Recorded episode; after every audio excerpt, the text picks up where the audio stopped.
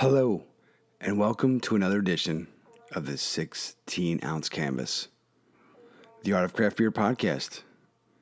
As you may have guessed, my name is AJ Kierans, and I'm here each and every week as my job as a conductor on this starship is to introduce you to the designers, artists, and illustrators from around the world who bring some of our favorite beers and breweries to life. It's a pretty simple concept, right, folks? So each week, we reach out to a different artist from around the world and we learn a little bit more about their story, their process, how they got to where they are, intertwined a little bit with uh, the brewery that they're working with or that how we learned about them, and you know just a little bit here, a little bit there. You know, we touch on a wide variety of, of topics that kind of come up. It's all done very organically. Give you a little uh, you know pop up video. We do have you know roughly I think it's eight to ten questions that we usually share. That helps to I think a kind of ease the situation we're not trying to have some breaking news expose or catch any of our artists off guard. We're just trying to introduce you to, to them. You know, I think that, you know, we we drink the beer that is the vessel. We love the beer that's the vessel, hopefully. We are beer agnostic, so it doesn't always work out that way. And I think it's just really important, especially in this new dawn. You know, as I said in a recent piece, it's kind of a you know renaissance, I think, in the craft beer scene. And I think the art the cans, the labels, the bottles are really you know taking that in a new direction, and, and these artists and designers are really a, you know a key piece of that. So this week's featured artist for episode number 52, 52, whoa, is Adam Forman. We came to learn of Mr. Forman through the work that he has done and continues to do with Jolly Pumpkin, Jolly Pumpkin Artisanal Ales. And it was really nice to get a chance to speak to Adam to learn about his his story. You know, coming from the you know the the tattoo world, love of comic books. You know, being a dad. You know, we just talk about it all, and I really, it was a great connection, and I thought it was really interesting.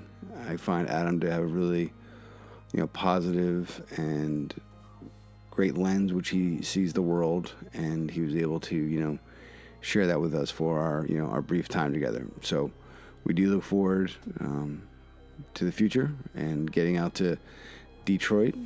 I know that's something that's uh, said often, you know, around here, but um, we look forward to the opportunity to get to meet you know, Adam in 3D and kind of have a second chapter to this story. So we look forward to that. But you are listening to the 16 ounce canvas, the Art of Craft Beer podcast.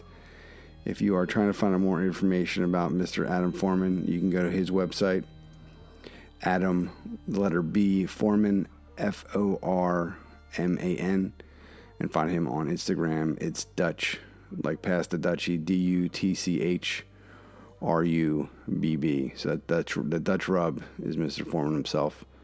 Then you go to jollypumpkin.com. That's probably the easiest one here. And so uh, you learn more information about there. We are the 16 ounce canvas. You can find us at the 16ozcanvas.com, 16ozcanvas, Twitter, Facebook, Instagram, Vino, Venmo, Venmo, whatever the fuck that new one is that we're doing, uh, YouTube. And I don't know. If there's something new that we should be trying, we'll definitely look into that also. But without further ado, I give to you the one, the only, Mr. Adam Forman episode number 52, cincuenta y dos. Muy bueno. Salud, amigos. Hello, and welcome to another edition of the 16 ounce canvas, the Art of Craft Beer podcast. Really excited to have with us tonight Adam Forman. A AdamBForman.com is his website, and we came to learn of Adam through the work that he does with Jolly Pumpkin Brewery. So thank you so much, Adam, for you know making the time to, to join us tonight. It's uh it's been fun, you know, coordinating, and it's uh part of the process. And so, oh my God, thank you so much for having me. It's huge. Yeah, no, I I appreciate it. And one of the you know the really cool things, you know, it's twofold. We always like to acknowledge those who introduce others. You know, I've had some you know personal and professional introductions, but you know one that stuck out to me was Heidi Geist, who we've you know interviewed early on, and she you know pointed us in your direction. And then secondly, one of um, the, it was actually cool because I you always see things and your your style is very you know it's very unique and it's you know they're they're all kind of they're similar without being kind of repetitive if that's a good way to, to put it.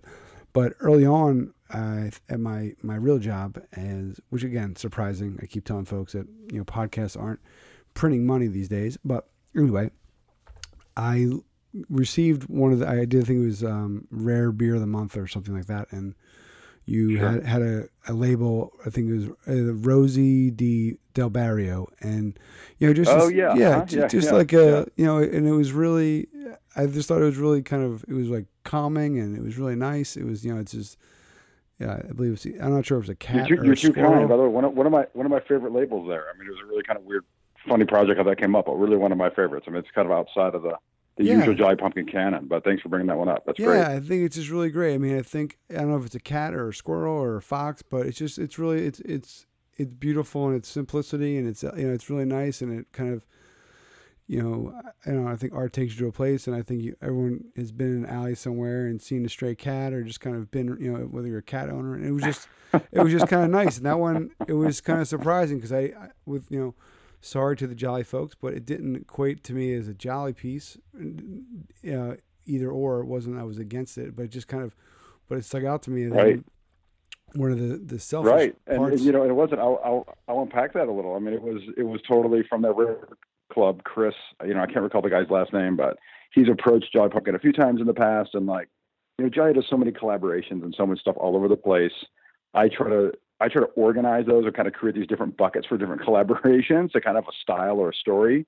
I'm trying to tell as we do kind of different, you know, versions of them or, or you know different editions of them, and to kind of tell these chapters of these stories.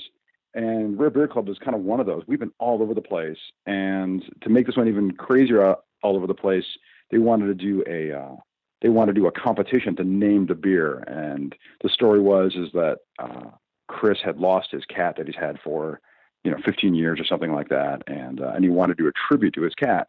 So they they had a list of names that were being voted on, and Rosie de Barrio came up, and so it totally had this you know, uh, um, the Spanish feel to it. And, you know, Chris must live in Southern California is my guess. And I've been back and forth living from California to, to Michigan, geez, I mean, for the past 15 years or so. So I really had this opportunity to kind of make this love letter to Los Angeles and East LA, kind of lived right outside of that area and would drive through it all the time. So it was like this, I, I think like you just suggested, it was like this little story, you know, like it was so outside of the JP world, but one of my favorites because it was really kind of heartfelt and it was just like, oh, I'm just going to make this a tribute to Los Angeles, how I, you know, how I know it and how I remember it. So, and at that time I was living in, in Michigan and like I said, I'm back and forth all the time now. So, Yeah, I But, uh, think it was. I don't know. Just it was something with that one that it was kind of. It was nice because when you know I go and you know look through and it's kind of, it's just kind of a fun. It's I don't know. It's uh, it's fairly peaceful for me to go through kind of the rabbit hole of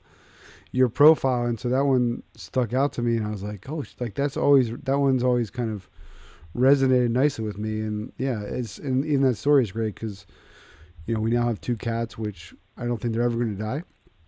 But the reason we have them they will be- not, they will yeah, not, they Your will not. are immortal.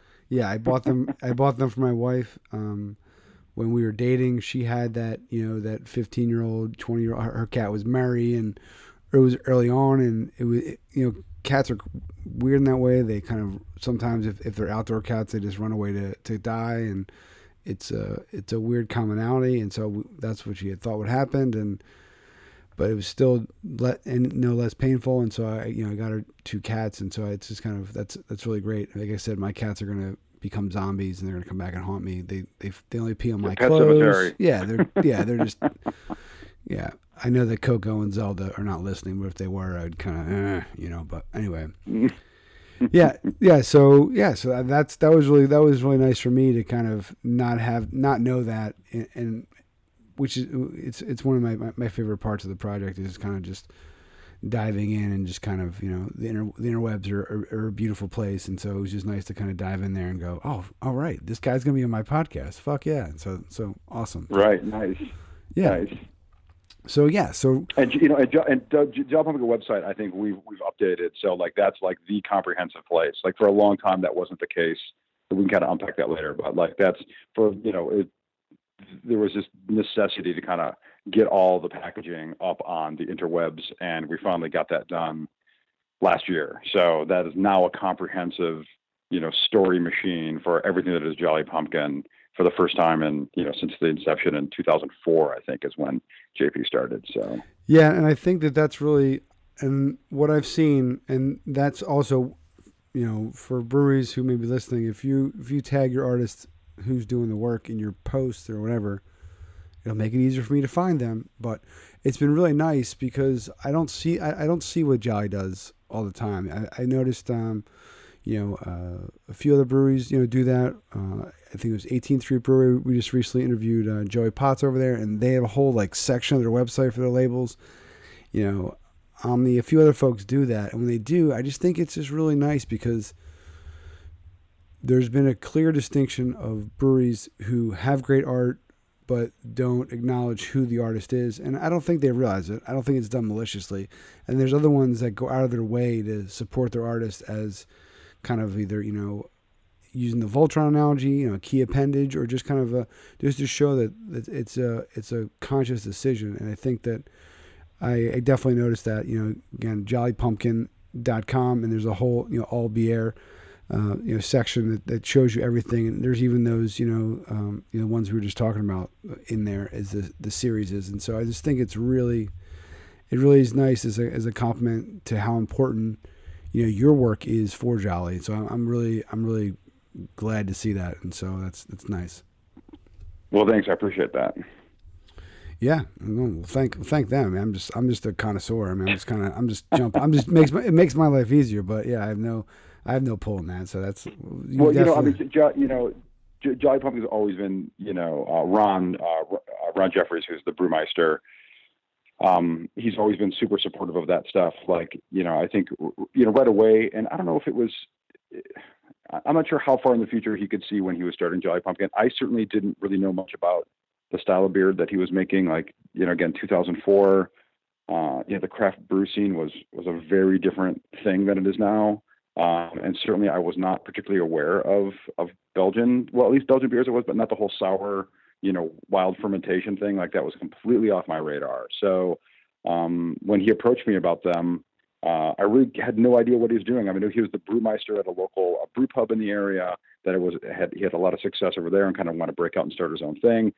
Um, but the whole large format thing was new to me. Like I didn't understand that beer could come in 750 milliliters. Like it was just again not not part of my world. Um, so it was kind of cool to have him approach me on that and you know, and just have this attitude of, you know, just basically do what I want. I mean, you know, certainly we want, you know, we want to tell a story and, you know, we had some different, you know, themes or ideas that we wanted to explore, but I mean, there was, there was very little handholding or direction right from the get go. I mean, it was just, you know, I trust what you're doing and, and do your thing. So, uh, so back in 2004, I illustrated the original, what are there, six or eight labels.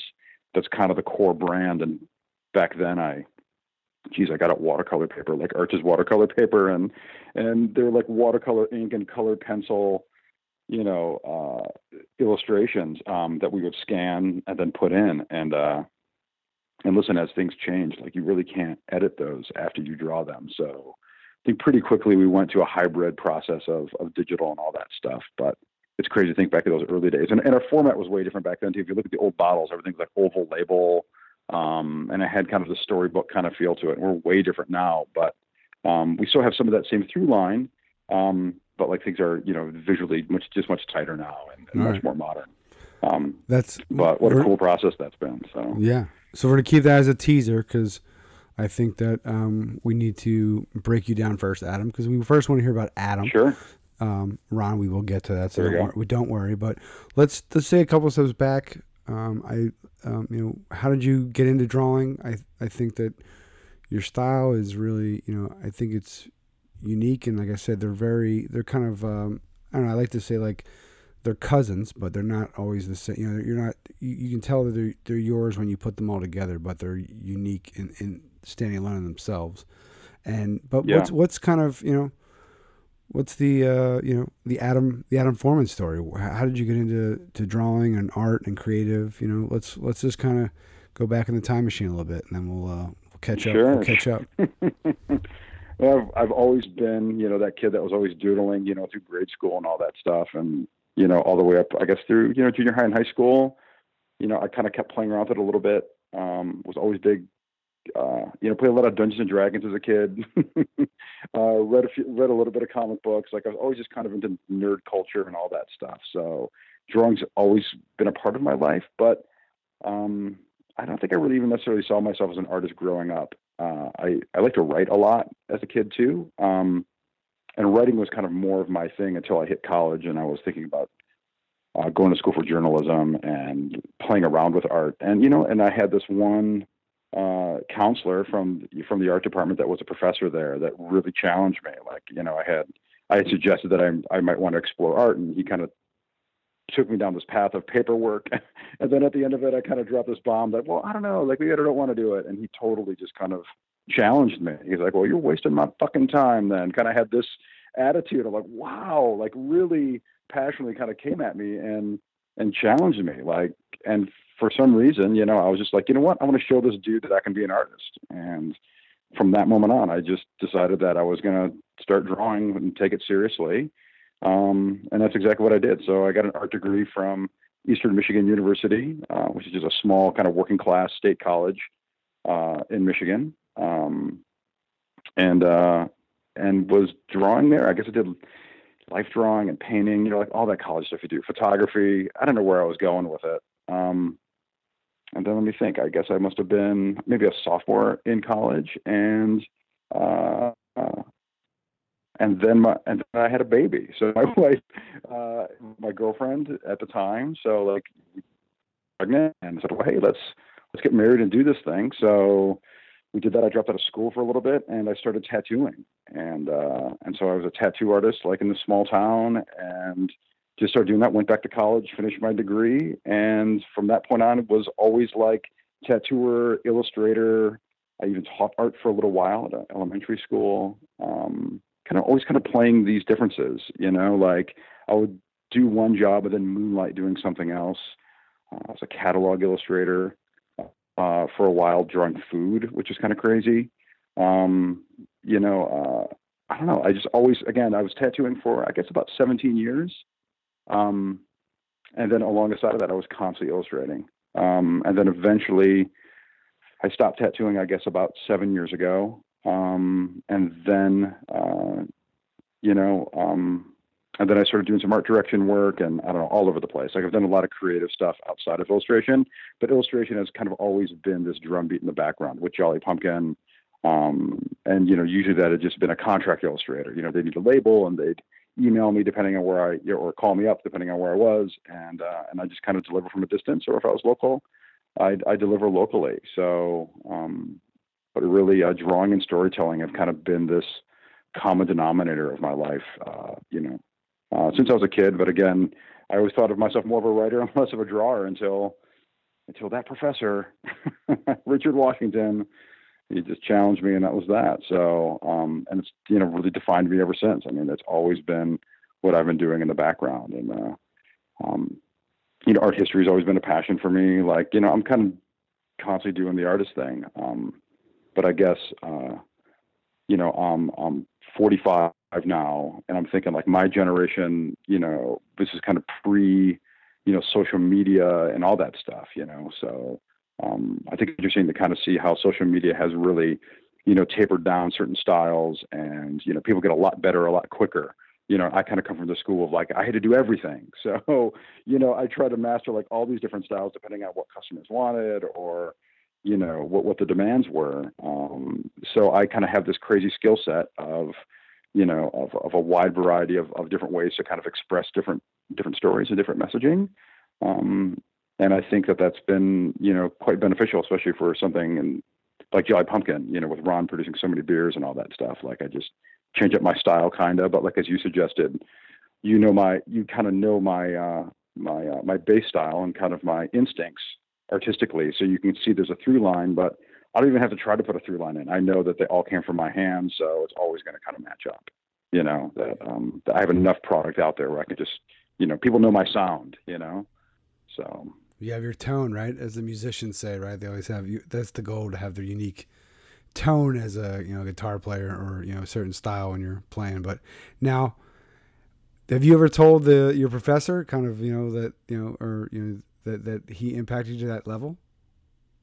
Oh, I did. Yeah, totally, totally. That's yeah, fucking was, awesome. It's it's yeah, it's fucking awesome. It's Yeah. fucking awesome. Like, listen, like that that whole thing is just.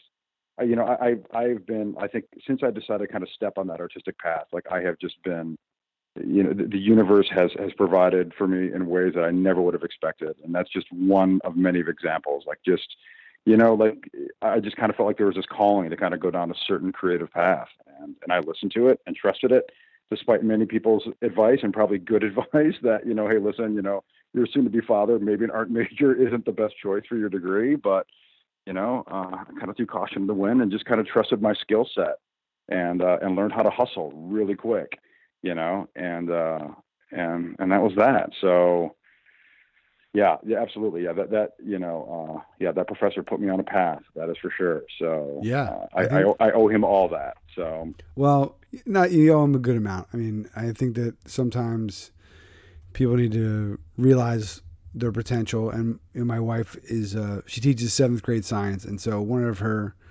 you know greatest moments is you know every couple you know every year, every couple years though, some like some students come back and they just say you know you know I'm, like they remember her class or they even the fact they even come back right and they you know I remember at our wedding her her first class that she had you know she told them all if they you know graduated high school and went to college that you know because they knew they knew us when we were dating. I went to uh, you know I wasn't a school teacher.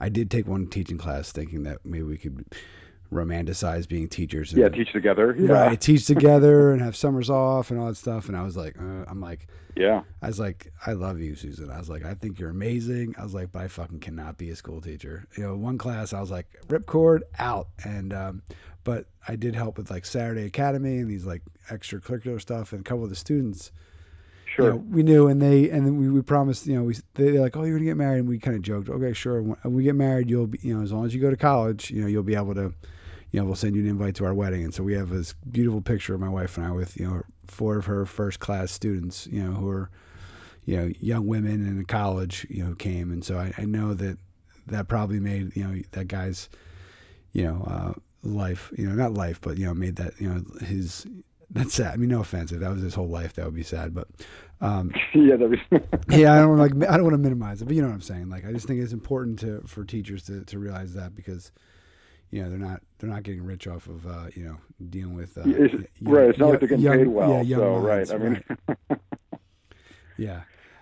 So so yeah, no, I think I, I really and, and then you also talk about your hustle, and I think that that's I think that's one of the most powerful things. I think people have to have that grind, you know, especially. Um, you know, once you have your, you, once you make your first human, I think you realize that pretty quickly how much of a, yeah, how, how the grind is, is important and stuff like that. And so you're like, oh, I got to take care of another, another individual. But I think that the artist life, you know, I think now with, with social and things now, it allows artists to have more scalability in their offerings. But I think also in the same vein, you you can compete with somebody who's not even in Michigan, right, for, for work or whatnot. So it, it, the good and the bad is it, it makes it a little more hyper competitive, but it also gives you a larger reach. Yeah, no, absolutely. I mean, I think I heard somebody referred to, make the comment that um, you know it's never been easier to become an artist, but it's it's it's never been harder to become a good artist. You know, like I just think that the information's out there, so like you know the the buy-in or the the cost of entry is is so low, you know, but the competition is so great because everybody just gets so good so quickly because of exposure. You know, like it's it's it's amazing to see what talent is out there, and when when people have you know good access to information um, and they can constantly compare um, what they're doing to the people that they uh, that they admire and look up to and aspire to be you know how rapidly people can transform their minds and, and produce amazing work. Uh, it's it's it's super cool. It's super cool um, and again i'm very thankful that i kind of came in to art at the time that I came into it. Um, I mean, I'm, I would just be, I mean, clearly I would be different if I grew up in this generation of artists. Um, but I'm you know, there's no there's no guarantee that I would have been able to make a living at it. You know, I mean, it's just I'm not sure if you know uh, if that world and social, you know, benefits a certain kind of skill set that I just might not have, or you know, just have differently in some way. So um, I'm definitely you know both a product of of my time coming up as an artist, um, yeah, and and super thankful and and thankful for that. So it got me here. yeah, right. I mean, this is really the end of your your career milestone bucket list, right? To be featured on a on a beer label podcast. So I mean, I really think that this might, might this might be it. I mean, this could be the the crescendo. This is like the kind of the curtain call. I mean, I hope I hope not for your sake. I hope not for your sake, Adam. But you know, if it was, we, you know, we'll go out thumb thumb on the Wii style, and we'll fucking you know ra- rage it up proper. Totally, totally. Well, you know, you know, that, and that aside, like I am super appreciative. Like this is awesome. Like I'm, I'm really stoked to be, you know, to be asked questions. Like you know, you're asking me questions about my background and my how I grew up as an artist. Like, listen, I don't get these questions, so this is cool to kind of to kind of speak my truth and tell my story. So it's, it's good. yeah, and, and, it's a good story because what I what I'm learning is there's a lot of common themes. I mean, I think that you know, obviously, comic books is really important, and I think that early on finding your creativity and kind of being comfortable in your own skin is really important. And you know, somebody who's a father, you know, I am I have, you know, two children, I'm a father and I think it's important to instill that, you know, there's nothing wrong with whatever whatever X is that you they become or are. I think as long as I just want them to be proud of that and doesn't have to be anything that fits any sort of norms or, or whatever. If they want to take a chance and, you know, the new lesson we're trying to teach the boys now is, you know, it's okay to fail, and I think that's important. So I'm just trying to, I just want to, um, yeah, I just think it's, I think I think stories like yourself and what we're trying to do here is just try to make.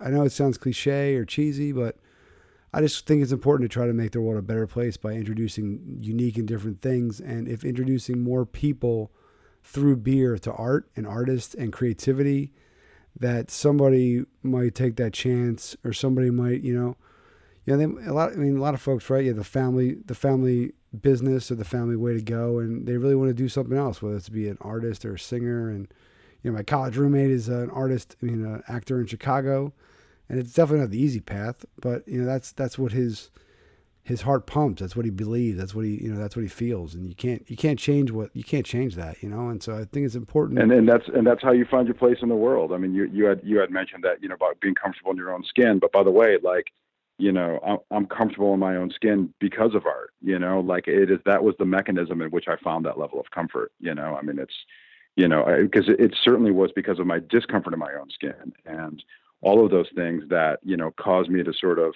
you know become so insular and just practice a craft that by the way isn't social you know it's not a team sport like this is something you do in you know in basements and bedrooms when you're a kid you know like you know it's it's that alienation that then ironically you know, kicked out the other end of it, you know, somebody who was comfortable, um, you know, with themselves and what they can do in the world. I mean, it, it gave me those tools and those mechanisms.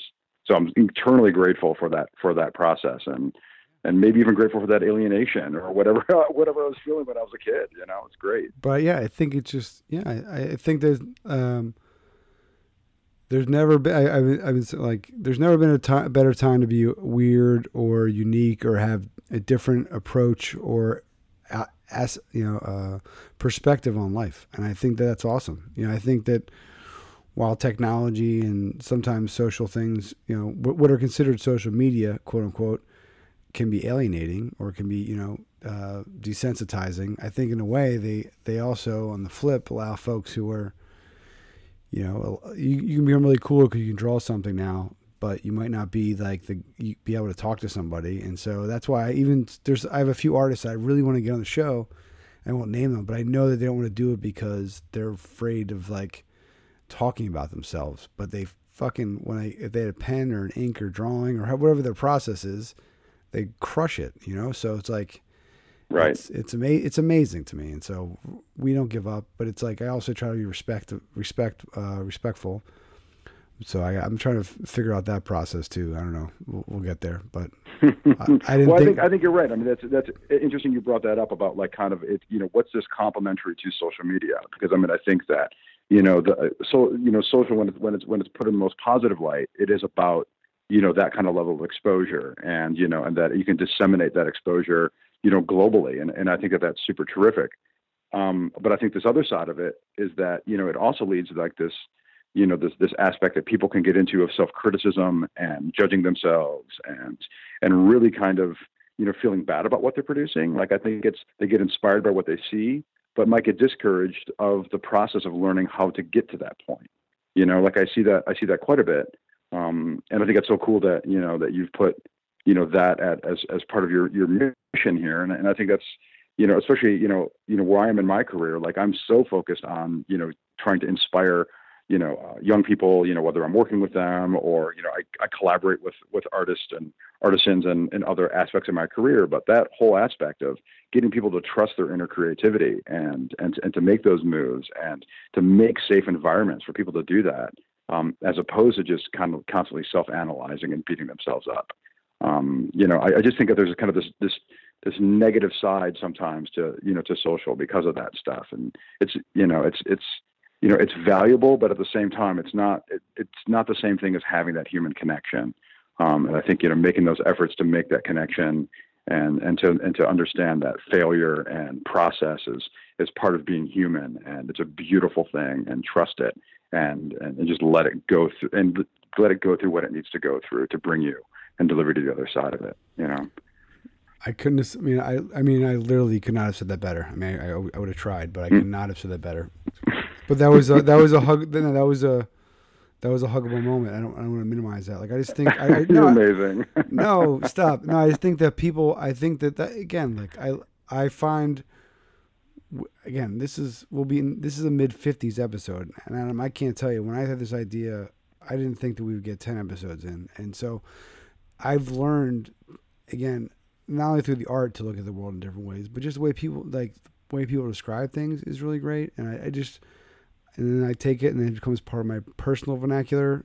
I mean, I, and I know how I got into the quote unquote arts is, you know, and we'll just give the quick level.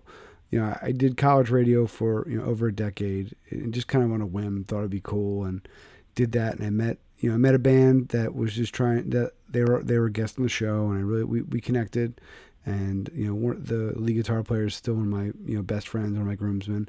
But I was like, oh, we we'd like to play Connecticut, and we're from New Jersey. And I said, okay, play here, play here. Call Joe, and I didn't realize that. Long story short, I became their manager. You know, did that for like five or six years, and it it was it didn't you know obviously I'm not famous. We didn't sign.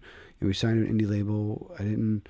You know, not buying the you know the hip you know super duper mansion and whatnot. But I gave it a shot, and I know that my life is right. better. My life is better for that, and the, my lenses that I see life through are better for that. And I can tell I can I don't I don't have any regrets and how you know that. And I think that's important with people that you're not going to you know you might not be the whatever you know that plateau, but are you not going to climb that mountain because you might only make it to the third plateau? You know, might not get to the crest. Like that's that's that's a shitty way to live because.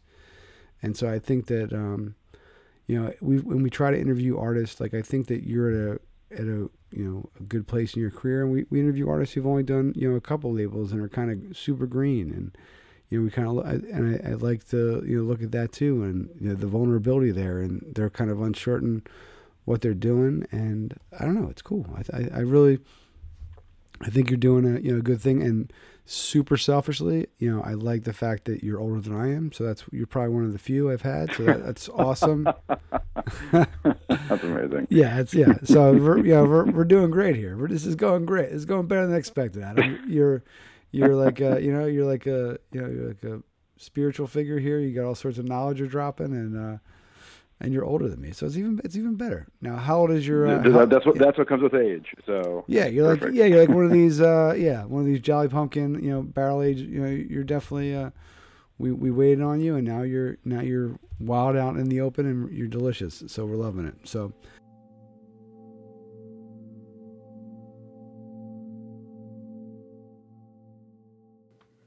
And we are back.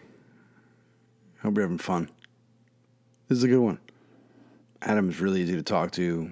He's a good perspective, humble, and just has good energy. I think it, it resonates.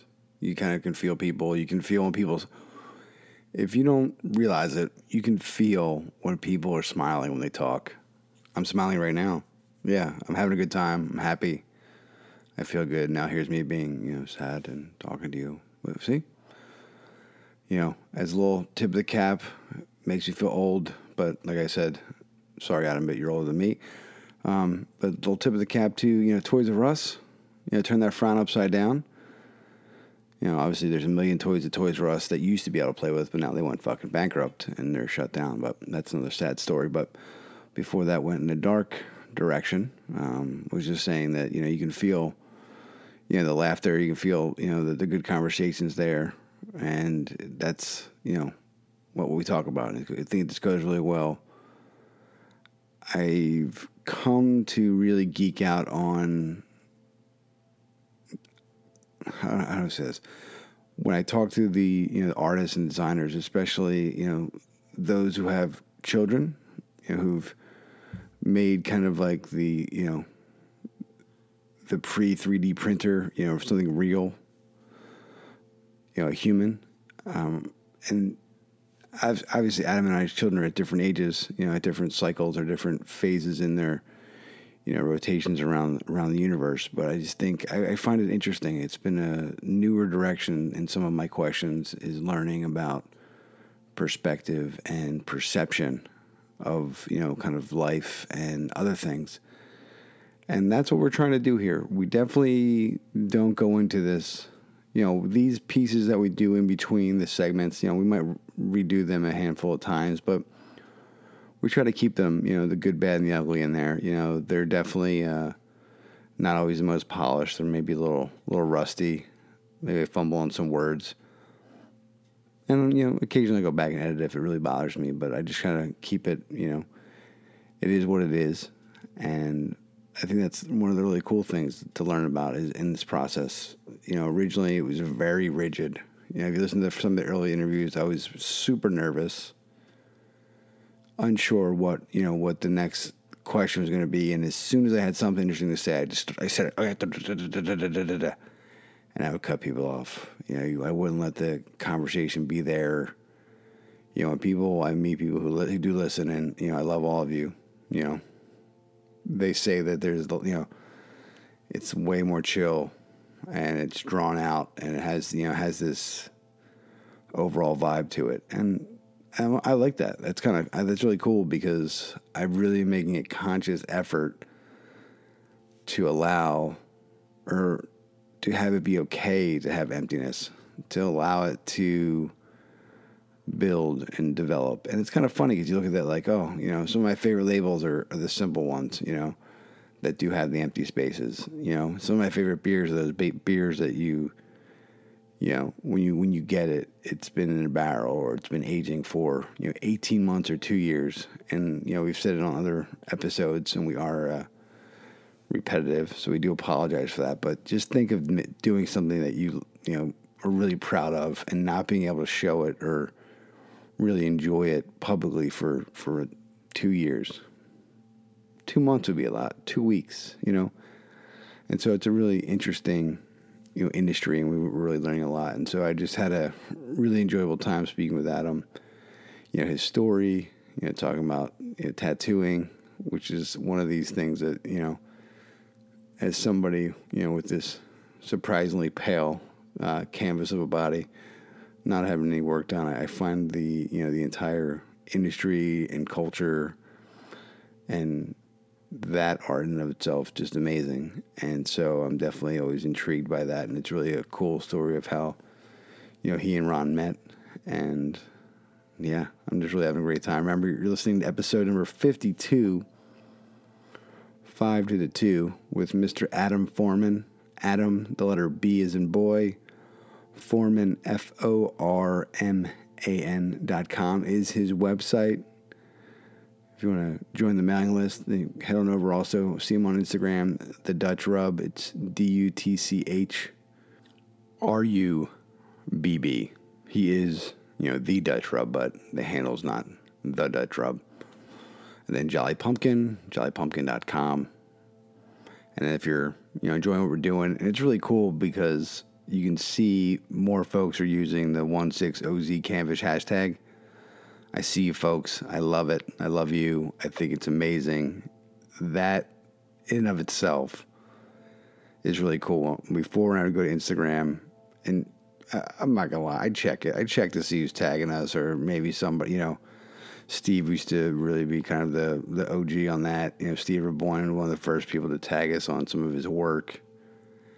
But you know, if you click on the 16OZ Canvas hashtag on Instagram, it's really cool because originally, majority of those photos were just the ones that we put out there, and I'd say we're not even at five percent yet. Maybe maybe five, maybe five to eight, maybe four. But there are other people, some folks we've had on the show, other folks just we know follow us, people we've talked to. It's wonderful. I mean, that's that's kind of nerdy, right? It's kind of little, but that really means a lot to me. It just means that we're building week over week. We're growing. You know, I look at the subscribers, I look at the followers, and they're folks who I respect. You know, if you're an artist and you follow me, thank you. You know, it makes my life a lot easier.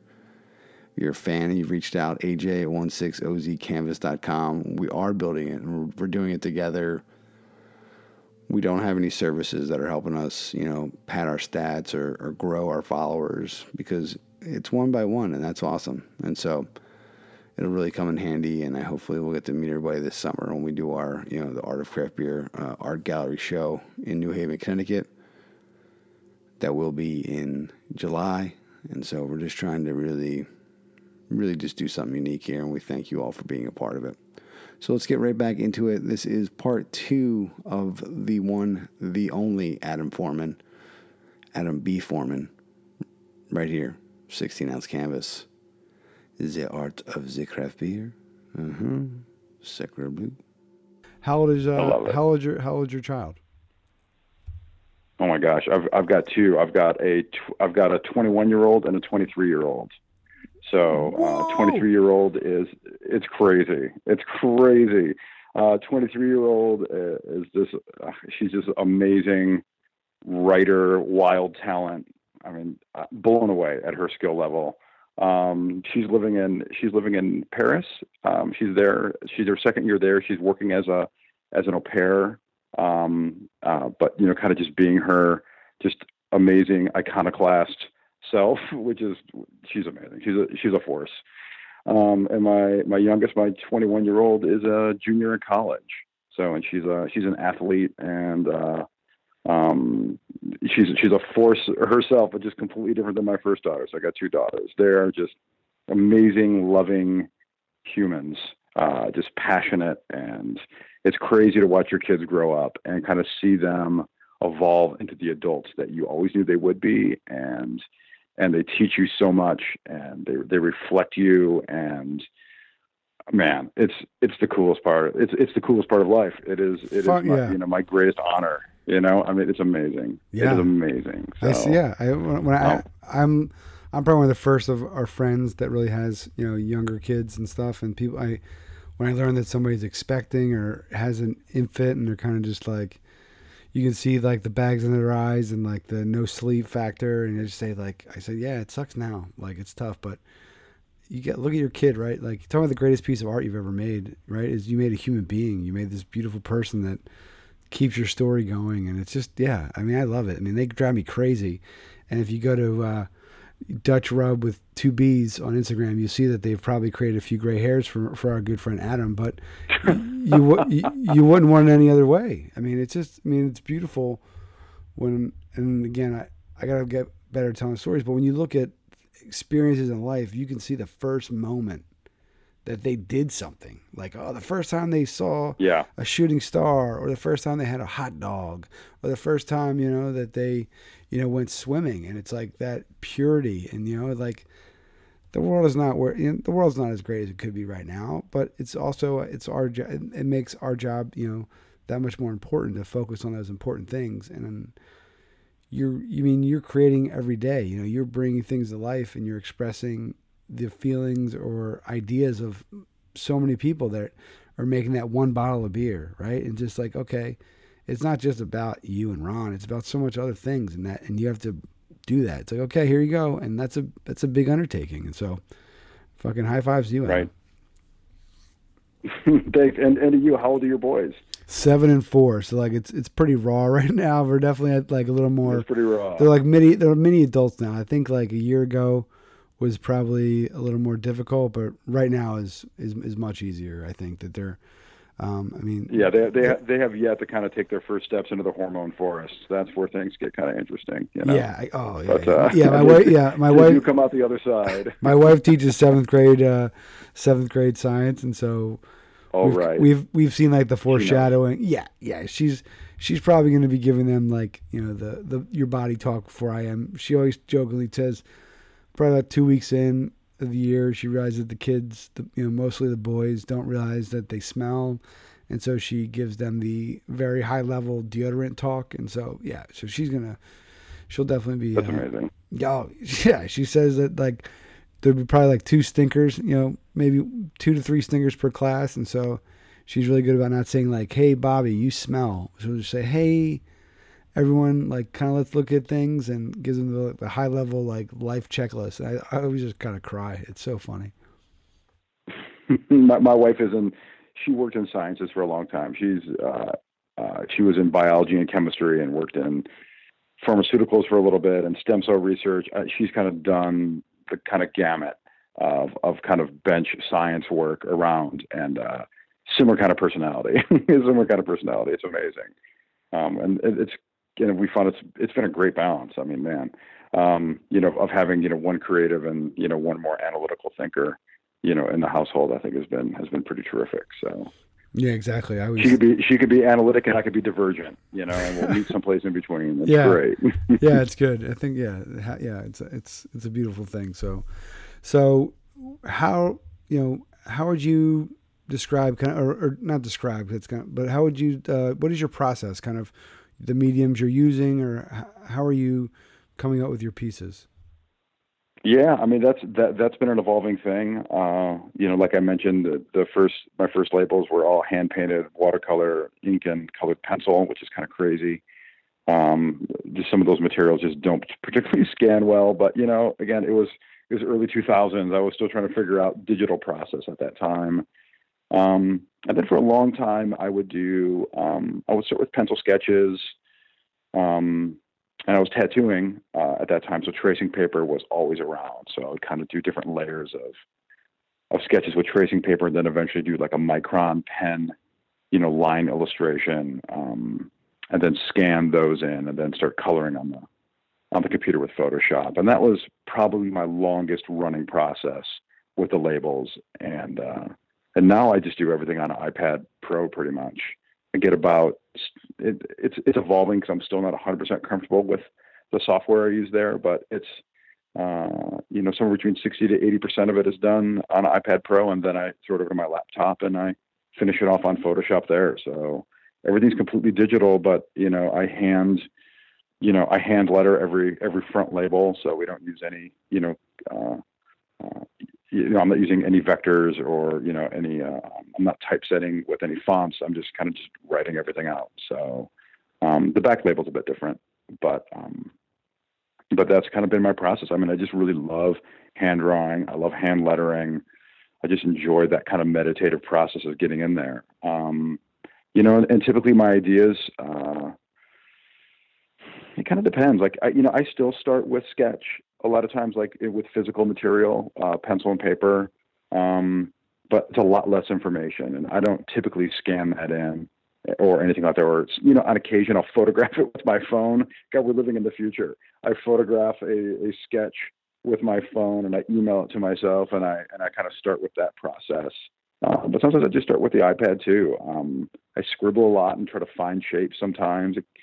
Um, if if if the labeling is is uh, it's kind of design oriented. And I think the stuff we did with um, uh, with uh, Holy Mountain Brewery was kind of like that, where I was kind of finding some more, you know, trying to find some fluid shapes and things like that. But I, um, but generally, I mean, I guess you know, I'm trying to go back in my process. You know, I guess it really comes down to story in, in the sense like, what am I trying to say with this thing?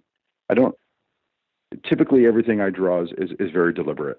You know, um, and again, because Ron doesn't direct all that much um, and lets me kind of do what I want, I'm able to kind of tell my story. I'm not interpreting somebody else's story that I've got to find, you know, which is kind of a whole different process. So um, I think that lends to a lot of creativity and a lot of um, you know kind of free flowing of information, kind of coming from my mind, you know, uh, you know, into my hand, into the pen. Um, that I can just kind of figure stuff out, and maybe I'll start something that's provocative that I don't know exactly what it means, but as I'm drawing it, I can kind of figure out the story that perhaps my subconscious or my intuition was implying, or I'm writing into it. I mean, it's it's it, it's a pretty uh, it's a pretty creative, murky, soft process. But by the time it's done, like part of my part of my satisfaction is that you know I can confidently tell a story and I can defend every decision I made in it. And if it doesn't reach that level, or I feel like it was a cheap decision, or it just doesn't resonate with me in, in, in some way, then I then I toss it. I mean, there's been times where I've spent you know weeks on a on a drawing, get all the way there, and then at the last minute, I'm like, you know what, I don't like it. I'm scrapping it and doing something just and stay up all night and and knock out something else. Um, it doesn't happen all that often, but you know, it's it's not unheard of for me to do that. So I think I try to just find something that's that's authentic and that and again that I can that I can speak to in a way that I feel I, I know what's kind of going on in it. Um, and and it might not be direct, you know, like I might not have like a backstory for every character in there. It's not necessarily like that. Um, but I could but I could at least kind of talk about stylistically why I approached something the way I did, what's symbolic about it, um, that relates to the name or the collaboration or the beer or something like that. Like it just has to feel, it just has to square with me, I guess. You know, there's a certain harmony that it, that it reaches, and once I've tuned it to that place, then then I'm cool. Yeah, no, that's awesome. I mean, I, hate that. I, I like the fact that you're so uh, stringent on yourself that you're willing to just kind of throw weeks worth, uh, you know, weeks worth of work away. But um, I, I, think that also shows, you know, the the high level that you you know you set for yourself. So I think that it's really uh, it's really it sucks, but it's awesome. You know.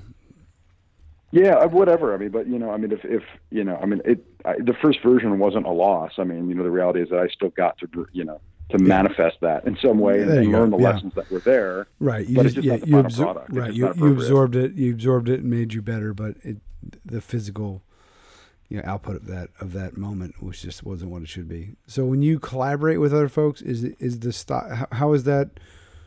Is there collaborations on labels or from my it, it seems no, that just it, like with when I, with the uh, with with the beer. So like the brew might be a collaboration. So Ron likes to brew with a lot of other brewers, and uh, he's he's very uh, uh, he travels a lot. He's got an aggressive schedule. Likes to go out there and and and brew with with people and to influence him and to influence them. So you know I, I definitely take that into consideration. Like what's the branding of the other brewery?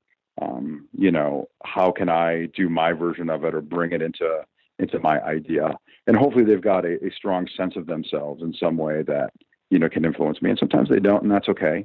Um, but it's, it's, it's a great place to kind of start looking for cues. Um, you know, I think you know, easy place to look for cues would be things like ingredients and stuff like that, but it's just kind of not how I roll. You know, like I've done that a few times, and occasionally it kind of plays out okay.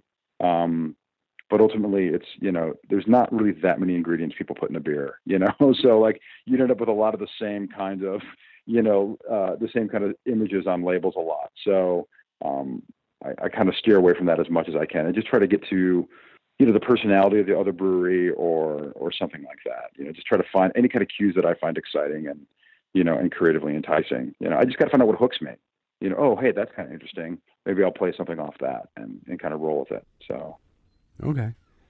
So, what? Oh, well, okay. So we should get there. So, how did you end up, you know, teaming up with Ron? Like, how did how did that come together? Oh, um, I I tattooed him. Um, so I was tattooing at a shop a few blocks away from where he was uh, where he was brewing, and he stopped in one day, and we just kind of met.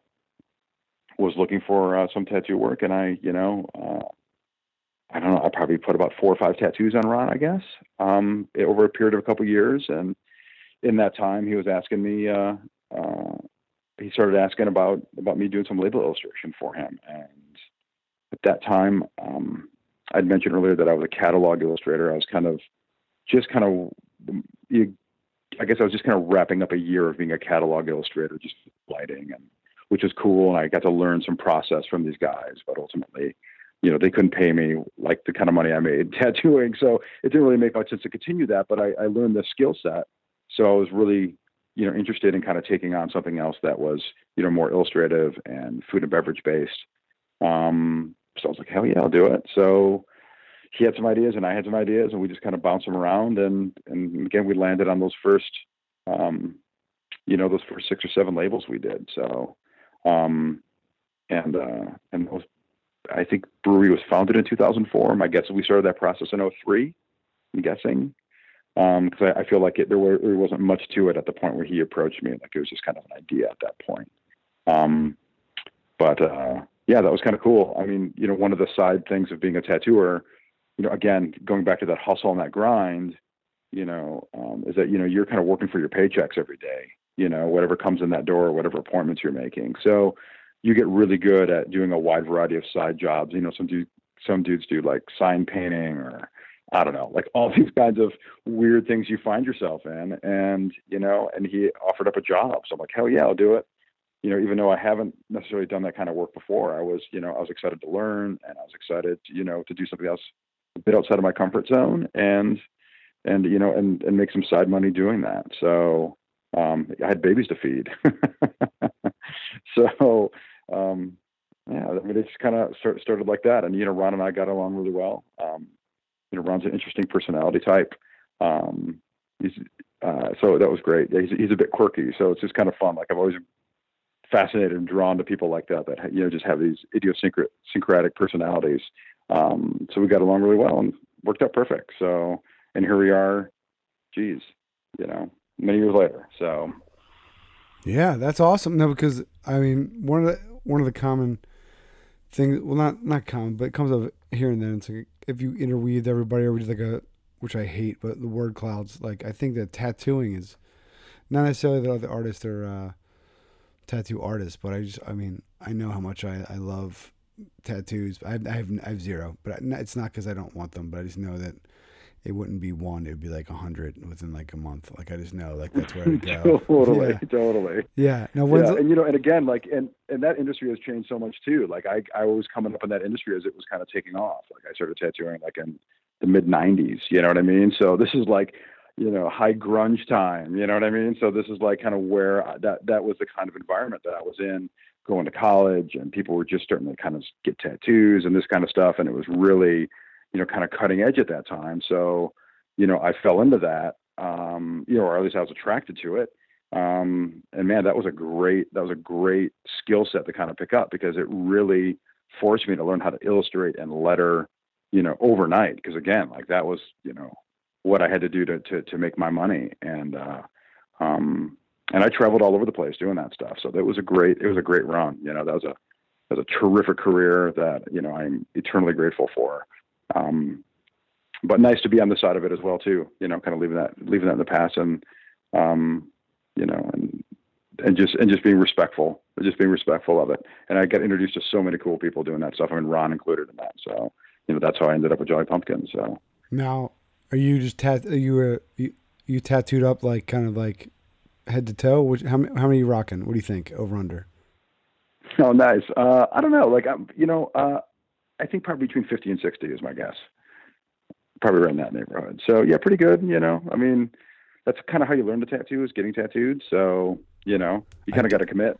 I do, I do find that part of it really weird. Like the fact that you would like let somebody who's learning just kind of like draw on you. Like that's, that's, my, that's my Listen, only, it's a, it's a, whole thing. It's a yeah, whole thing. it's a whole thing. Oh yeah. My, no, I, I mean, I know he doesn't listen. Uh, I've quizzed him before cause I've made comments, but I just, I have, I have a nephew and he has some great pieces on him, but then he has some of these like awful, and I, I am just kind of like, oh, why do you have that on there? And he's like, well, it was like a junior artist, and it was on sale, and I'm just like, uh, what? Yeah. What like, what yeah. are you fucking talking about? like, I wouldn't buy. Like, there's a couple of things I don't get for cheap, cheap haircuts and tattoos.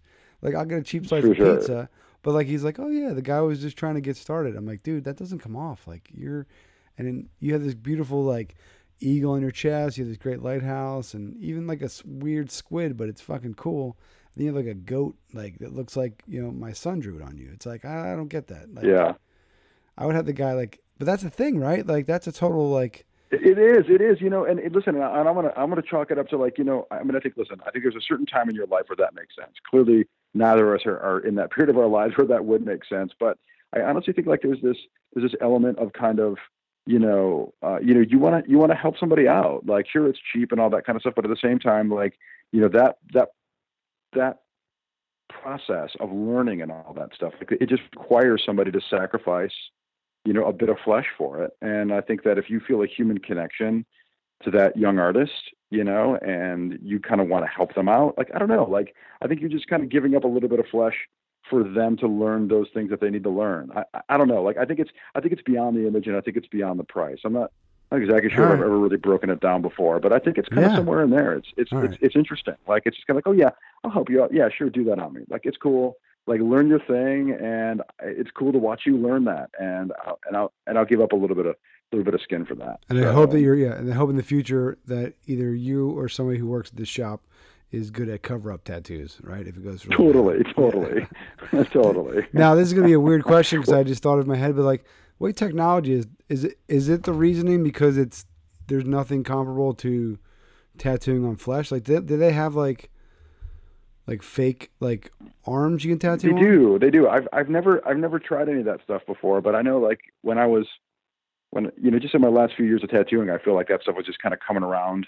Uh, uh, coming around, like people were, it was people were buying it like at supply houses and all that stuff. But I never tried it before, so you know, I, I had to I had to learn on folks you know, and, and I guess, you know, people back in the day, they would tattoo grapefruits, things like that. I never did any yeah, okay. of that. Like, it was crazy. Like, you you learn how to tattoo or you get equipment and suddenly it's like there's no shortage especially at a certain point in your life. Go again going back to those years you know you're a young college kid there's no shortage of people who are lining up to you know to get a first tattoo just because they want something and it's free or, right. you know for a six pack of beer or something like that now what's your what's your like again we're in a weird hole here and we'll, we'll come back into the other one but what's the weirdest either tattoo or like pl- body part you had to tattoo?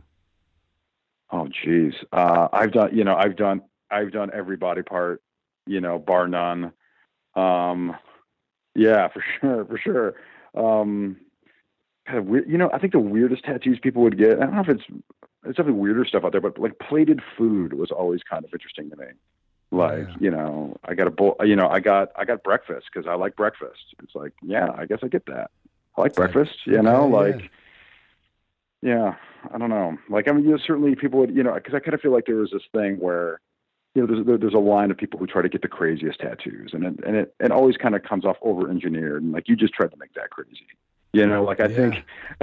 I, think it's got like it's got to be crazy, but at the same time, it's got to be authentic to some degree. Like there's got to be a rationale behind it, and not too long-winded of a story. So that's why I just like you know what I like breakfast. Like fuck yeah, I like breakfast too. That's perfect. Weird, but I'm all about it. So all right. Yeah. No, the, yeah. The weirdest mm-hmm. one, one of the weirdest ones I've seen is in that breakfast vein was I was at a music festival and this woman had this like and I when I say cheesy, you just give me a second, but it was a it was a big slice of cheesy pepperoni pizza. It was a slice mm. on her like back of her arm, and I was just like, I don't know. I I try to take some pictures without being intrusive. And pardon me, but I, I had a few, you know, a few few libations in, and I was like, ah, this. I, I want to know really bad what made what where that story is, but I won't ask it in a way that'll be like respectful. I'm gonna be like, why the fuck is there a piece of pizza on your arm? I just, so I just, I just, I just hope that my zoom on my camera was like pretty good and took some weird photos of this random woman's forearm in Virginia, and you know, whatever. But it was weird. Yeah, maybe she just likes pizza. Like I get that. Yeah, I, like, I, love pizza. I, I can like, resonate right. with that. Yeah, it was like, all right, cool. I'm down with that. All right. so let's get let's get out of this because I could I could ask you questions about you know tattooing dudes' junks and all sorts of weird stuff. But um, totally, yeah, totally. yeah. So so the the process. So new beers coming out, and I think what's cool about Jolly is these aren't like, and again, this. I mean, I love IPAs, but I think IPAs have a quicker turnaround time, and I think some of the stuff that Jolly's doing has a little more kind of aging to it. And again, that that's maybe just my naivete of what I think it goes into. No, I think I think that's right. Yeah, no, that's right. Yeah. So the the project management life cycle. So how like, so is Ron? When is Ron telling you that you know new beers coming out, or is it more like oh shit, new labels needed in a week? What's your life cycle like? It's it's it's it's a bit more the oh shit thing because I think that you know you, I think it's it's a bit unpredictable, you know, because it's like you don't know it's ready until it's ready. Because it's like you know this, you know, we, listen, I'm making stuff up here. I'm not a brewer, but it, it seems like well, we think it's going to be in in wood for six months, but you don't know how that wood's going to behave with this specific beer, and you know, it's it's and you have all these variables that are kind of constantly changing: the weather, the atmosphere. I don't know. Um, it, maybe music that's being played. Um, and so they're estimating six months, but by the way, it might be in that it might be in that wood for nine months. It might be, you know, so it's kind of hard to kind of stack that list of what we need until we know they're just about ready. So um, we know what's in wood, and we can kind of come up with a soft list, but something that's way towards the bottom might have someone jump up like, holy shit, that got done quick. We better pull that out of wood and package it. So um, I don't know. It's a bit all over the place. I mean, there's there's there's a there's a sense of chaos at Jolly Pumpkin that you just kind of got to get comfortable with, and I think that that's you know just in the nature of the style of beer and the brewing process and the personalities involved and all that stuff. I mean, listen, they've got their formula and they got their magic, and it clearly works, but um, it doesn't really work well with uh, you know with with Excel documents. So um, yeah, so I mean, it's you know t- typically what will happen is something's ready and you know because we have to go through like ttb approval and all that kind of stuff or they think it's it's it's about to get ready. So you know and they can package they can package before we label meaning they can put it into bottles before we label. So that will often happen if they feel they have to pull it quick that they'll just put it in bottles and and stack it off to the side. Um, and all those beers are bottle conditioned too so like they continue to ferment in the bottles. So um, that's a whole part of the process. Uh, and, and I think that's a good thing. Um, I, I kind of hear like I think Ron prefers some beers super, you know, more fresh than others, and I, I don't know. There's a whole thing there, but I think it's an advantage, you know, that we have with the style of beer that we make. That you know, it's a living culture that's inside the bottle. It's not like about a freshness thing so much. Um, so they're going to c- continue to ferment, and I'm sure he factors that into the packaging process. So you know, maybe he, I'm making this up, but maybe he packages them a little young, knowing that it's going to take a little bit of time to get them out on the shelves, you know, at, at retail or whatever. So I feel like that's a lot of that's factored in, but just not written down. So, um, you know, it's it's a it could be an emergency email of you know let's do this one now, and you know the packaging manager will contact me, and you know because they meet and they taste and they blend, and they've got this whole you know alchemical process that they do because it's a whole blending thing, which I, fucking crazy. I don't know. That whole thing's nuts. Um, where they're tasting, you know, I don't know, you know, you know, four columns, six beers deep, and you know they're picking out, you know, let's do number one and number nine and number fourteen. That's the blend. You know, like how they arrived at that, I have no idea. You know, um, but that's that's I think you know that's the Ron genius. I think it's so much of it is brewing, but with this style of beer, so much of it is the blending. From what I can tell, like that yeah. seems to be such a specialty thing. So yeah, they're so um, uh, they're so tied into that. I mean, part of me, no offense, Ron, you have a good gig going, but I think part of it's also this collaboration. They get enough collaborations, so they can you know go to other people's breweries and have a you know have a good time catching up with buds. You know, that's always if I could. Fig- I always figure out that way when I uh, travel for work. If I can tie it into a sure. town, tie it into a town that you know my college roommates in or a buddy I haven't seen in a while, and it's like, oh wait, I can go there and see a client, knock out twelve birds with one stone. But yeah, I think it's really, yeah. I think it's really great. Um, and I think that, and I, um, yeah, I definitely the the breweries that are being collab with are it's it's um it's kind of that inherited awesomeness because they're both you know doing some cool stuff, and so by working together, it's uh you know it's just kind of a, a multiplier for that. And so. Yeah, that's a benefit of picking a cool industry. You know, I mean, I think you know, do what you love, and if part of that is social, you know, and you like that stuff, then do it. And I think you know, that you know brewing is definitely one of those industries. It's you know it's kind of got that cool point factor, and you make a lot of friends, and it's super family oriented like that. You know, like people just love to to hang out and and all that. So it's cool. Now, do you they, does does Ron give you the names of the beers, or what, what is that like? How does that come together? Yeah, most most of the time that is the case. Yeah, uh, you know, usually he'll kind of come up with a name, and and you know sometimes you know one or two words or a sentence concept or you know I'm thinking you know what and that's not even all that often usually it's a name you know this is kind of what I'm thinking and and which is great because honestly like I can kind of look at it you know kind of poetically and just kind of like okay how am I going to interpret this thing you know um and occasionally you know we'll talk, kind of talk about the style of beer or whatever that it is but um but again you know, we're do we're doing sour beers, so there isn't a tremendous amount of variety to influence that part of the process. Um, so usually it's it's kind of the name and you know, I might ask kind of what the inspiration was there, and and usually, you know, it's it's it's not particularly direct answers. So I, I think that you know the fact that you know that that's just kind of Ron's mindset and how his mental process operates that benefits the process of me just kind of being interpretive, you know, uh, you know, with, with his poetry. Um, and I think we're both just inherently like that. So, um, you know, it, it seems to be a, it seems to be a good matchup with that. So, awesome. I think yeah. that would probably drive other people crazy. Honestly, like I think that I'm not sure if that's the environment for everybody, but you know, um, you know, the way I was kind of looked at it, if this is a band, the band analogy is that you know, uh, you know, he plays guitar and I don't know, and I play bass. You know, it's like you know, he does what he he he does what he does, and I do what I do, and together we kind of create this thing. You know, um, you know, we have we have a basic idea of kind of where we're going, but you know, we just kind of jam it out. So little jazz, little, little jammy, all good. Yeah. Some of the yeah. best, some of the best yeah, music was never, yeah, some of the best music was never written down, right? Well, right, you know, and I think that's, you know, like, listen, I always kind of looked at at JP like that to some degree. Like, you know, I, I've come to see it as like, you know, Ron is is far more, you know, more of a Frank Zappa type, or you know, like it's just, and or some kind of some kind of jazz musician where it's like he likes these limited lineups of of guest artists kind of coming in and jamming with him and we do the big 12 inch singles and it's gatefold we got the big art you know we've got all that stuff and that's just kind of always how i looked at at jp and it's like and by the way they're going to jam this one time and it's you know however many cases of beer or, or barrels of beer they're putting out and once it's gone it's gone like there's no that's not happening again. So um you know, I think that record label analogy has kind of helped me wrap my head around, you know, how that brewery operates.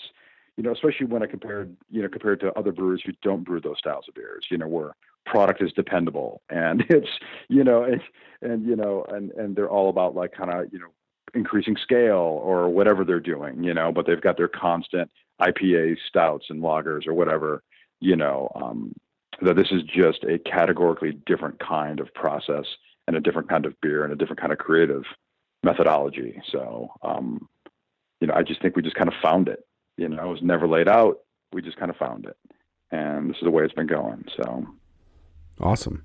Now I have uh, two more for that. two more for you. One um, sure. is um, you know, as somebody who's you know successful and you know uh, you know however everyone wants to define that, but I think that you know given how long you've been at it, you know, any any advice you'd have for somebody who's you know maybe maybe you're the uh, you know, the teacher you know with the, the young the young student you know somebody who thinks that they want to make a go at it with art but maybe they're a little little hesitant or maybe somebody early on in their career. Any you know any advice from being in the you know the, the hustle for you know not to age you but for as long as you've been in there? Sure yeah. I mean i think you know um, take risks you know um, and and don't be dogmatic. I mean i think that's the thing that i've i've fought a really long time, and and and now that I'm at the point of the game that I'm in, I'm very glad I I listen to those instincts in the sense that you know you know art seems so inherently creative. You know, I mean, it seems like oh, you can do anything you want, but I think you know when you're on the inside of the arts, especially when you're young and kind of coming up, um, nothing is could be further from the truth for many artists.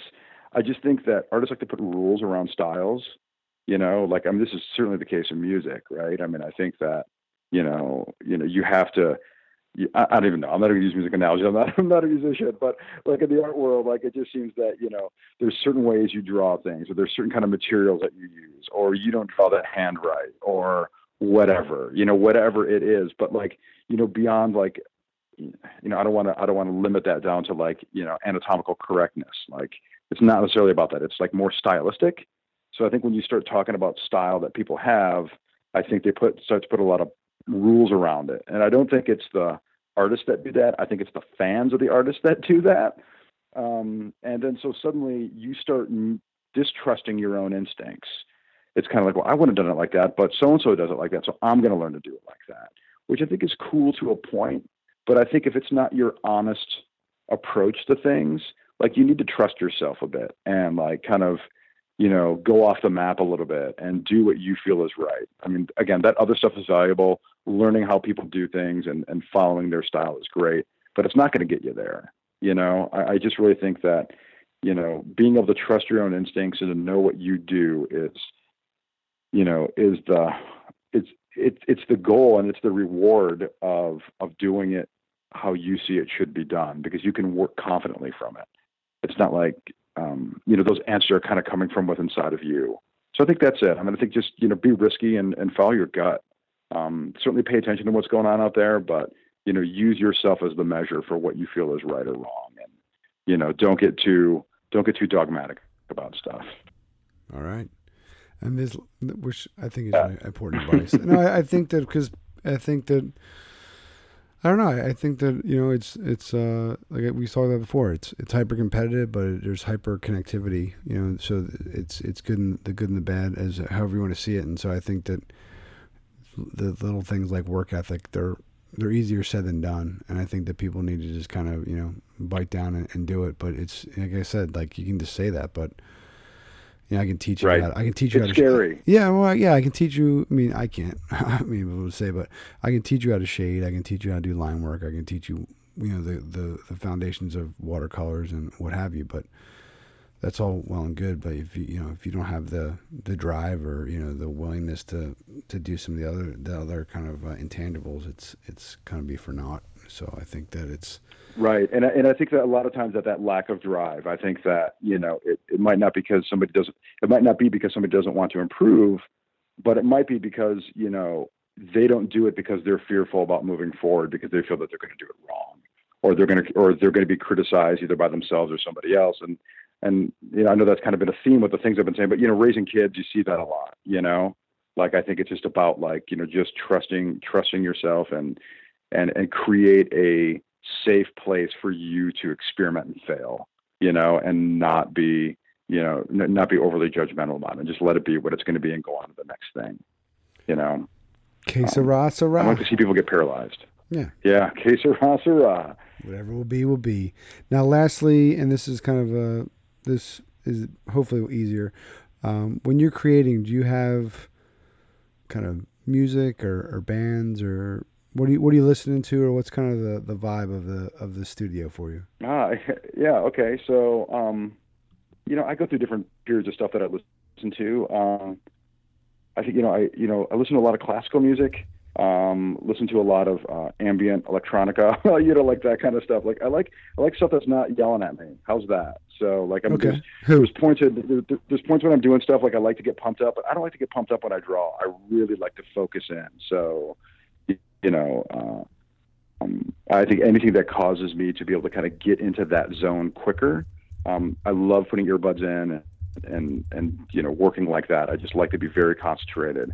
The faster I can kind of get into that creative space and work freely, the better. Um, and that doesn't, and once upon a time, that would require me to kind of get, you know, really kind of, really kind of pumped up or have a perspective on something. And, you know, I have a lot of, it was, it, it was more, there's more bravado in my process when I was younger and now it's like that's the last thing I want. That's like that's the the opposite of the energy I want when I'm working. So, um, yeah. So I mean that's that's typically the kind of style of music I you know I listen to. So, um, what are some? What are some? My mom was a big.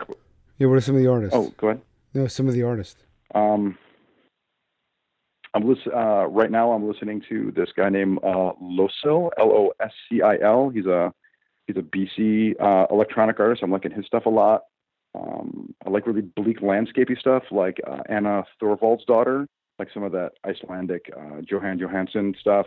Nice. Um, I like kind of just bleak landscapey stuff. You know, like I think it's kind of reminiscent. I, uh, you know, like a lot of metal. Um, and I think you know, uh, you know, certainly in the '90s, stuff like Neurosis and all that stuff was really big for me. But you know, kind of going into Pelican and Sunn O))) and all that kind of stuff, like it kind of took me to this path of like really liking droning you know, ambient spatial music, you know, and that definitely has colored my taste in, you know, in, in classical and electronic stuff. Um, but you know, I, I listen to jazz too, like uh, I don't know, all kinds of stuff. So I, my, my musical taste is really all over the place, but typically that's the kind of stuff I like to create too. So um, whatever can kind of get me in that into that atmospheric, dreamy alpha state quicker, and then I could just focus in and just knock stuff out. And I just I love that space. I just love being in that in that space of of drawing and you know and I, I just have a, such a, a confident sense of myself and my surroundings and where I want to go. You know, I mean, that's the benefit of writing or, or drawing, right? You're kind of, you're kind of the God in that space. And, you know, it's a blast. It's a blast. Well, we're not worthy. And I thank you. Um, yeah, I definitely, yeah, I just wanted to say thank you, Adam. I really appreciate you making the time and, and thank you. This ruled, AJ. This is really a good time. I really appreciate you. Thank you. Well, thanks. No, I think that it's nice, right? You kind of step out of the normal and you look at yourself in a different way. And people always say, "Oh, I'm not going to be able to do this," whatever, whatever. Well, here we are, almost you know, 75 minutes in, and I, I feel confident that that I don't know. The way I end a good interview is knowing that if you and I were in together in person, that the only reason we'd probably end the conversation is last call, or you know, one of us has to be you know at a meeting the next day. And I, I think that, yeah, I look forward to that. You know, I don't get to Detroit very often, but I do get to Chicago, and you know, I, I actually we have an office in in Toledo, Ohio, so I probably could you know get to Detroit, and so I, I look forward to trying to make. I look forward to no, I look forward to trying to make that work, you know, and I. I look forward. To Yeah, absolutely. Look, look, look me up, please. Contact me. That would that would be a blast. It'd be, it'd be great to meet you. This is again, this is this is huge. Thanks, man. I, I really appreciate the interest, and again, blown away that you know I'm even asked to be doing this podcast. And I think what you're doing is super terrific and I love that you're highlighting artists, and it's you know, uh, you know, the label art and all that stuff, and art is becoming so much more associated with beer, you know, more than ever. And uh, I'm just so grateful to have been a, been a part of the brewing industry as as I was, you know, at that time, and I am where I am now. Like it's huge. It's huge. It's it's special and it's amazing. Well, well, thank you for saying that. The way I look at it is when I have artists who I enjoy their work and they, you know, uh, evoke emotions or make me feel better and you know warm you know warmth and bring me happiness like yourself then when you want to be in this podcast we both kind of validate that we're doing something that's you know making things better. And so you know you know cheers to that. And uh, we'll meet in 3d i, I welcome it. And um, yeah i just uh, have a great time with uh, out west and you know we'll connect soon okay? Awesome. That sounds great. Thanks aj all right. Have a great day. Thanks so much adam. I appreciate you. Okay. Take care. Cheers.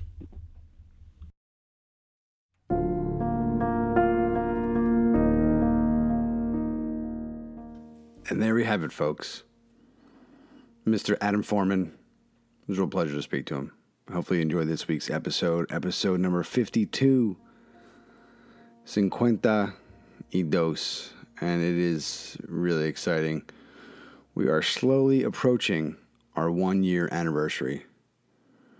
So I think on the one year anniversary, we will drop some knowledge on you. We'll drop some info. Maybe give you a little save the date for the you know the summer event, and we'll see where we are. We'll uh, do a little retrospective.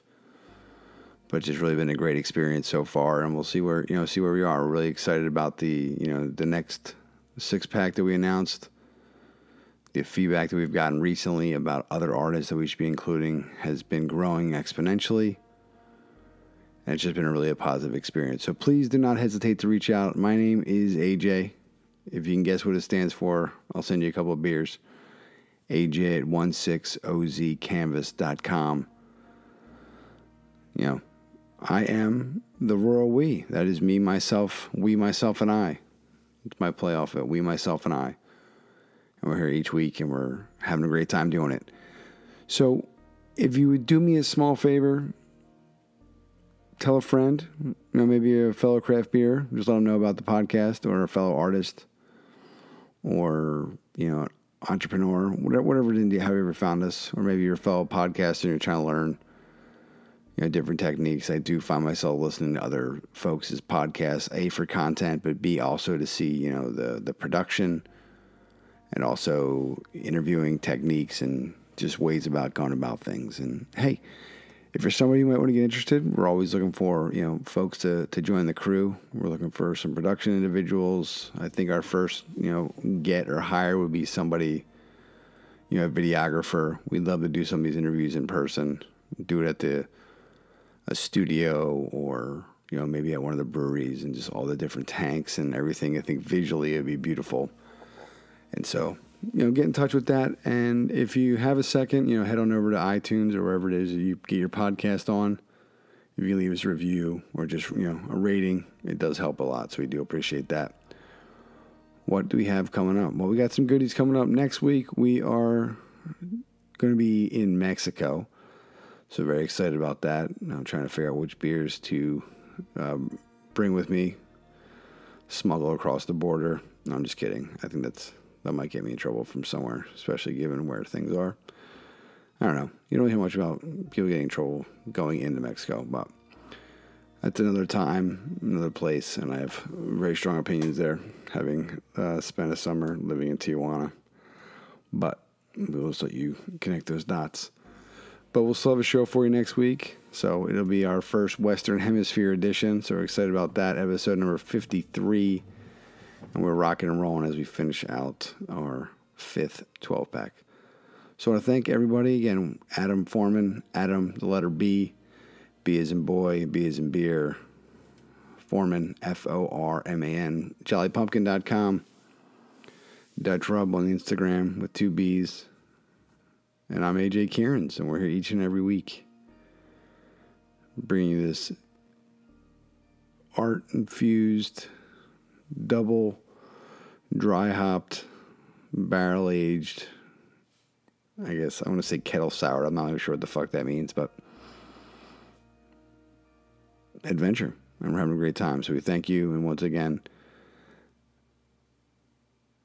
when you hold that beer in your hand, before you throw away, you know, when you open up your fridge, you see your little mini art gallery and you enjoy enjoy the, the sweet nectar inside the can or bottle. And it's got that great label on it for one of our awesome artists or you know future artists. Just hold it a second longer, just a little bit more right before you're about to throw it out, and just realize all the extra work that went into that whether it's the front of house folks, the you know QA QC folks, you know the operations, the brewers, assistant brewers, folks are making sure you know that the everything's clean and up to up to spec. You know, um, production manager, people in the canning lines. There's so many great people that are involved, and so it's our jobs to kind of give them a you know tip of the cap. When things go smoothly, people don't notice because things go well people are unfortunately more likely to complain or raise a flag or kind of post a bitchy comment or a rude comment when things don't go well. It's not as often that you, you know, reach out to post something that was, you know, really well done. I'm not saying it doesn't happen, but I'm just saying data wise, it shows that, you know, people are more likely to, to post constructive or, or sass. So we, uh, we acknowledge, we we tip our caps, and um, we appreciate all that you and you and you do. And so we'll see you next week. We thank you again. Thank you, Adam. I can't tell you, uh, it was a great experience, and you might actually get me to come to Detroit. So let's see what happens with that.